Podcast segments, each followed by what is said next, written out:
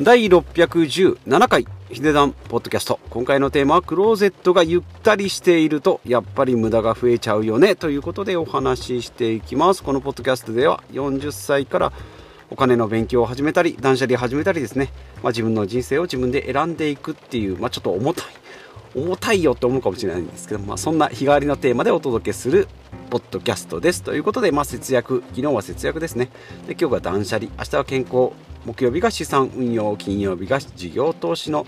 日替わりのテーマとなっております。今回は断捨離ミニマリストの、えー、お話になっております。でまず雑談ですけどね、まあ、昨日月曜日節約の回で格安 SIM 日本通信に変えたよっていうお話をしてたんですけどやっぱりここ最近テンションがやっぱ前回もですね格安 SIM の話になると、まあ、テンションが上がるんですよね。で先週はチョコレートですね。水曜日に45歳がですねチョコレートが美味しかったよということでテンション高め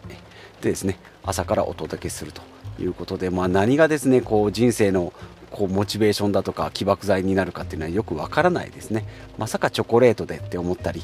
まあ、iPhone が新しくなったからって言ってテンション上がる人はいても通信会社を変えたからって言ってですねテンションが上がると。いうのがですね我ながらちょっと怖いな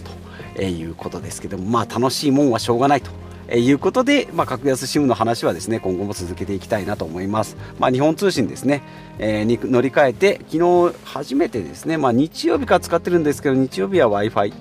で、えー、使ってたんですけども昨日が、えー、まあ、普段せ普段の生活だったので、まあ、ランチタイムだとかですね夕方の、まあ、6時7時ぐらいの18時19時ぐらいかまあ、ちょっと皆さん使う時間で混む時間帯だったんですけど、まあ、特に問題もなく使いまして、まあ、ただ1日ですね900メガ、まあ、ほぼ1ギガ使うという計算で余裕で20ギガで、えー、契約してたんですけどもこのペースだと25ギガぐらい使うんじゃないかなと、まあ、初日なんでねテンション高めで使ったので、まあ、今後、えー、使って、えー、まあそうですね。あと純正の電話とかですね、まあ、そういったものも、まあ、使い勝手の良さをまたレビューしていきたいなということです。ということで今日は火曜日。何の話かというとクローゼットですね。ゆったりしてると無駄がやっぱり増えちゃうねっていうことでまあ、この話のきっかけとしてはですね、もともと部屋についてたクローゼットが、まあ、ちょっとこう広すぎるよということで、一時期ですね、半年前に物置に引っ越したというお話、このポッドキャストでもさせていただきましたが、まあ、知らねえよと言われる方もいらっしゃるので説明させてもらいたいんですけど、クローゼットのを空っぽにしてですね、物置のパイプハンガーで生活しようということで、半年ぐらいですね、まあ、夏場から秋口ぐらいにかけてですね、まあ、ちょうど風通しも良くて、えー、涼しかったので物置生活、まあ、そこにですね物置に引っ越した理由はですね、えーと、あるメタルラックをですね改造して、まあ、口頭で説明するのなかなか難しいんです、まあ、パイプハンガーに服をかける、まあ、それはわかると思うんですけどその隣にあるですねメタルラックありますよね。3段とか4段とか。あの高さを調整してですねスタンドデスク、スタンディングデスクをしようと思って、まあ、パソコンデスクですね。なので、1段目は天井、2段目がですね、140センチぐらいの高さにしてですね、パソコンデスクにしようということで、まあ、そこをちょっとマットを敷いてですね、えー、まあ、膝、肘、肘の当て具合の柔らかい感じにして、そこでパソコンをカタカタやると。で、3段目は、え、膝をたまに、膝、うん？足をたまに乗せたり。で、下段のところには、まあ、物置になってたりということで、まあ、そこにですね、3段目と4段目に服をこう畳んでおいておく。で、パイプハンガーに服をかけるという、そこでもう部屋が完結する。あとはまあ寝るぐらい。まあ、寝袋ぐらい、寝袋ぐらいだったらそこでも生活できるんじゃないかなというぐらいの感じの生活を半年ぐらい、え、やってたんですけども、まあ、冬にかけてですね、部屋でちょっとパソコンがしたいな、ベッドルームでパソコンがしたいなということで、そのメタルラックを移動したのでそこに行くとあとはクローゼットというか、まあ、服だけがその物置に取り残された形なので、まあ、それだったらいっそのことやっぱりクローゼットにね服を入れるクローゼットなのに空っぽっていうのもちょっとまあもったいないなと思ってですねやっぱりここで出ました貧乏症が出ましてまあそれを使ってやろうと思ってですねまた元通りに戻って、まあ、部屋にですね今メタルラックだけがいらっしゃいと。いう今状況になっております。なかなか口頭で説明するのは難しいんですけどなのでベえー、部屋にはですねベッドとあとはメタルラックがえパソコンデスクとえなっております。で、クローゼットは元通りになりましたが、まあ、以前すっきりしてですね、出かけてったんですけど、戻ってきた時はスカスカだったんですが、そこからですね、まあ、前、先週お話ししましたユニクロでスウェットセットを買ったよとか、まあ、ちょっと夏物もですね、ちょっと着ない服を上に乗せてた乗せてたりとか、なんかですね、気が、気がつくと、服買ってないのになんか服が増えたなと。いうふうに最近思ってきまして。前は狭かったので、なんかこう重ね着がさしてですね、ハンガーにかけてたりしたのでコンパクトになってたんですけども、今はそんなにえ、なんかこうゆったりしすぎて、今のクローゼットが前は7割ぐらいしか服入ってなかったんですけど、8割、9割ぐらい増えてきたなと。この何週間、2週間ぐらいでですね。ね、なんでかなと思いながら、えー、今日はそんなタイトルにしてみました。クローゼットがゆったりしてると、やっぱ無駄が増えちゃうよね、ということで。あ、まあ、だいぶ遅くなりましたが、まあ、結論としては、まあ、うん、これですかね。あとちょっとっていうところですかね。あとちょっと着れるよとか、あともうちょっと着たいなとか、もう少し着れる、まだ着れるっていうのが、まあ NG ワードというか、まあ大敵なんじゃないかなということが、まあちょっと分かってきたぞということですね。はい。何のこともない、ただの 服を捨てるだ、捨てないだっていう雑多な話になっております。はい。で、この話をするきっかけは、まあ今日は断捨離の回なんでですね、まあクローゼットから、えー、物置に半年生活して、またクローゼットに戻ってきましたよと。いうことですね。で、スカスカ感があると、まあやっぱり気が抜けてですね、やっぱり服を入れて、クローゼット理論っていうふうにあります。箱があると人間物を入れたくなる。戸棚があれば物を飾りたくなる。戸棚があれば、えー、箱があれば物を入れたくなる。カバンがあればその中に物を入れたくなる。まあそれが人間の差がというところですね。はい。ということで、まあ、今回はどんな人におすすめですか？ということですけど、まあ、なぜか物が増えちゃうんだよねと言われる方とかあともう全然片付けられないとかもうクローゼット、物置引き出し、もう見るのも嫌になるよっていう過去の私ですね。はい、これがありましたけれども、まあこういうものをですね、まあ真に真に受けるというか全部自分でこう現実を見ていくと割とすっきりする。まあでもすっきりしすぎてですね、逆に気を使うっていうこともありますので、まあ、最後にお話ししますけどこの辺のバランスも非常に大事なんじゃないかなというふうに思います、まあ、片付けるポイントですね。毎回言っております、まあ、10ものがあったらですね、まあ、3ついるものだけを決めてあとは捨てるっていう。73の法則。大体普通はですね3割いらないものを捨てようとかっていうのが大掃除のなんか基本だったりするんですけど逆ですね。もう3つだけ。着る服だけ。それ以外は着ないと。着れるとかまだ着れるとかですね。まだ使えるとかそうじゃない。着るもの以外はいらないんだと。いうそう確固たる思いを持ってですね捨てていくということ。あとはもう細かく考えない。ああ捨ててしまったって言ってまあまあ買えばいいじゃんって。これがですねやっぱり貧乏症の私にとってはかなりハードルが高いですね。やっぱり細かく考えちゃって疲れちゃうっていうところがありますのでこの辺も考えない。金持ち断捨離は一回えいやで捨てる。やっぱいるやっぱいるんだねってなれば買えばいいけど。っていうところですね、はい、ここが私の一番難しいところじゃないかなと思います。捨ててから買えばいいじゃんですね。捨てられないというところですね。はい、であとは3つ目がなくてもなんとかなるってことで、まあ、前も言いました。服なんてですね、まあ、パジャマ以外は大体代用品できますので、まあ、スーツで寝るとか、えー、パジャマで出かけるっていうのはでかできないとしてもそれ以外はですね大体部屋着とパジャマは一緒でもいいしで仕事着と、まあ、普段着えー、休みに生活するような服っていうのは一緒でもいいですよということで、そのなんか反復横跳びみたいなですね、ワードローブを使い回していくっていうのがいいかなというふうに思います。はい。まあ具体的にはじゃあどうやってやっていくのってことですけども、1週間の着る服をま決めておくですね。もう黒いパンツですよとか、出かけるときはデニムですよとか、で、シャツはこの3枚で回していくよということを決めておけば、まあそれ以外は、えー、いらんいらないんじゃないかなと思いますし、その3つがダメになったりくたびれてきたらそこを買い替えればいいということですね。であとはま1年着ない服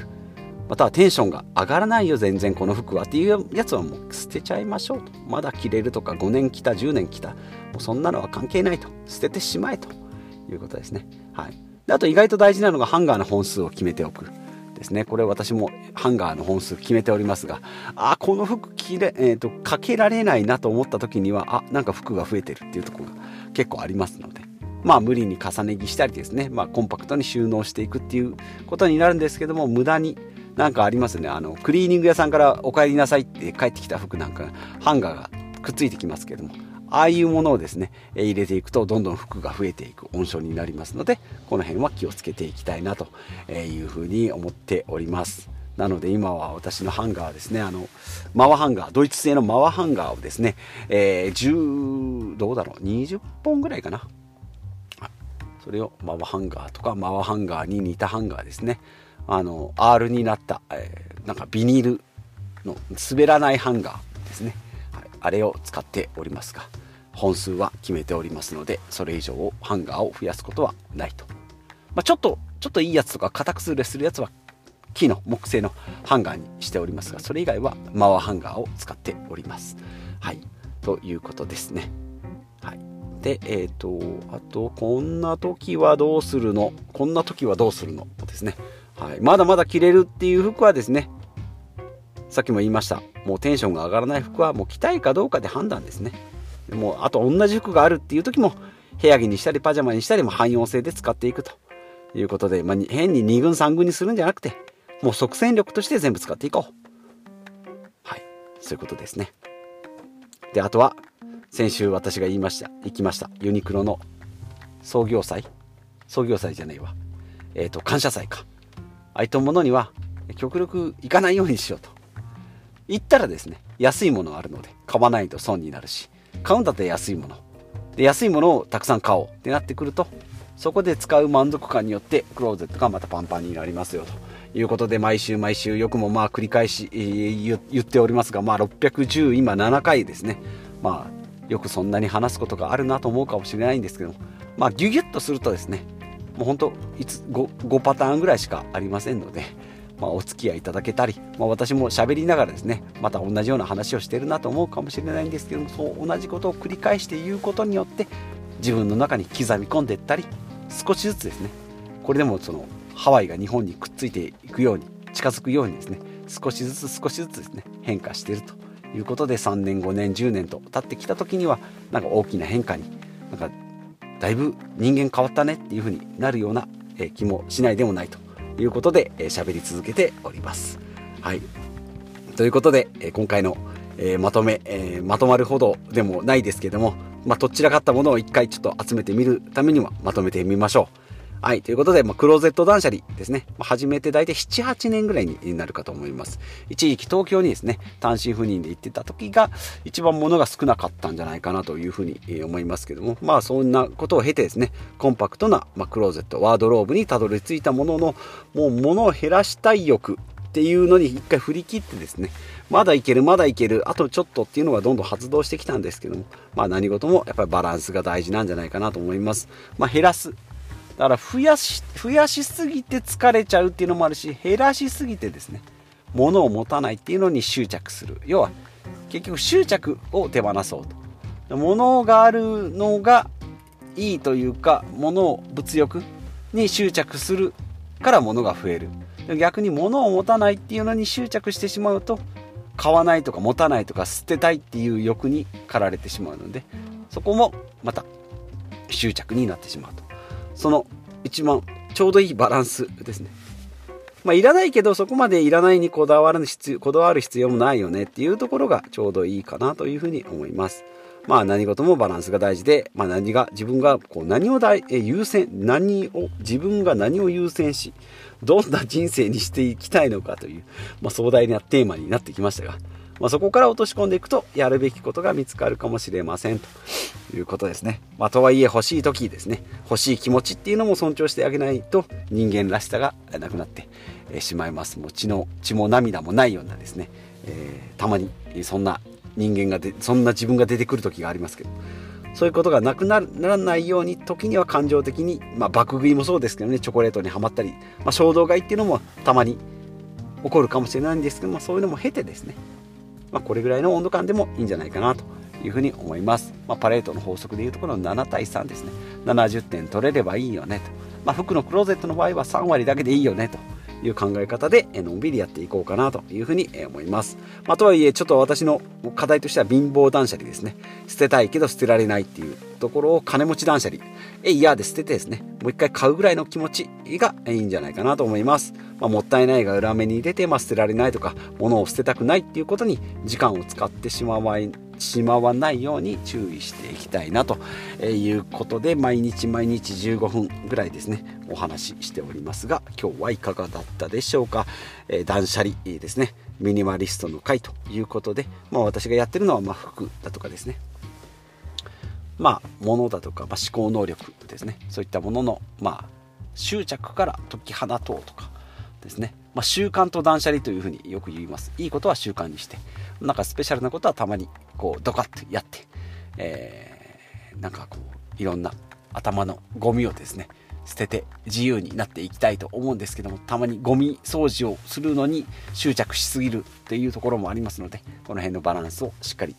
保っていきたいなということで繰り返しになりましたが、えー、今日も最後までお聴きいただきましてありがとうございます、えー、45歳のサラリーマンがですね物をすっきりさせようと。えー、こんなに朝から、えー、頑張って喋っておりますので引き続きお付き合いいただけたり過去の回ですね616回7回になりますので過去の回も聞いていただければですねなんか少し喋りが上手くなってきたんじゃないかなという変化も、えー、気づきがあるかもしれないのでお楽しみにということでまた次回、えお会いしましょう。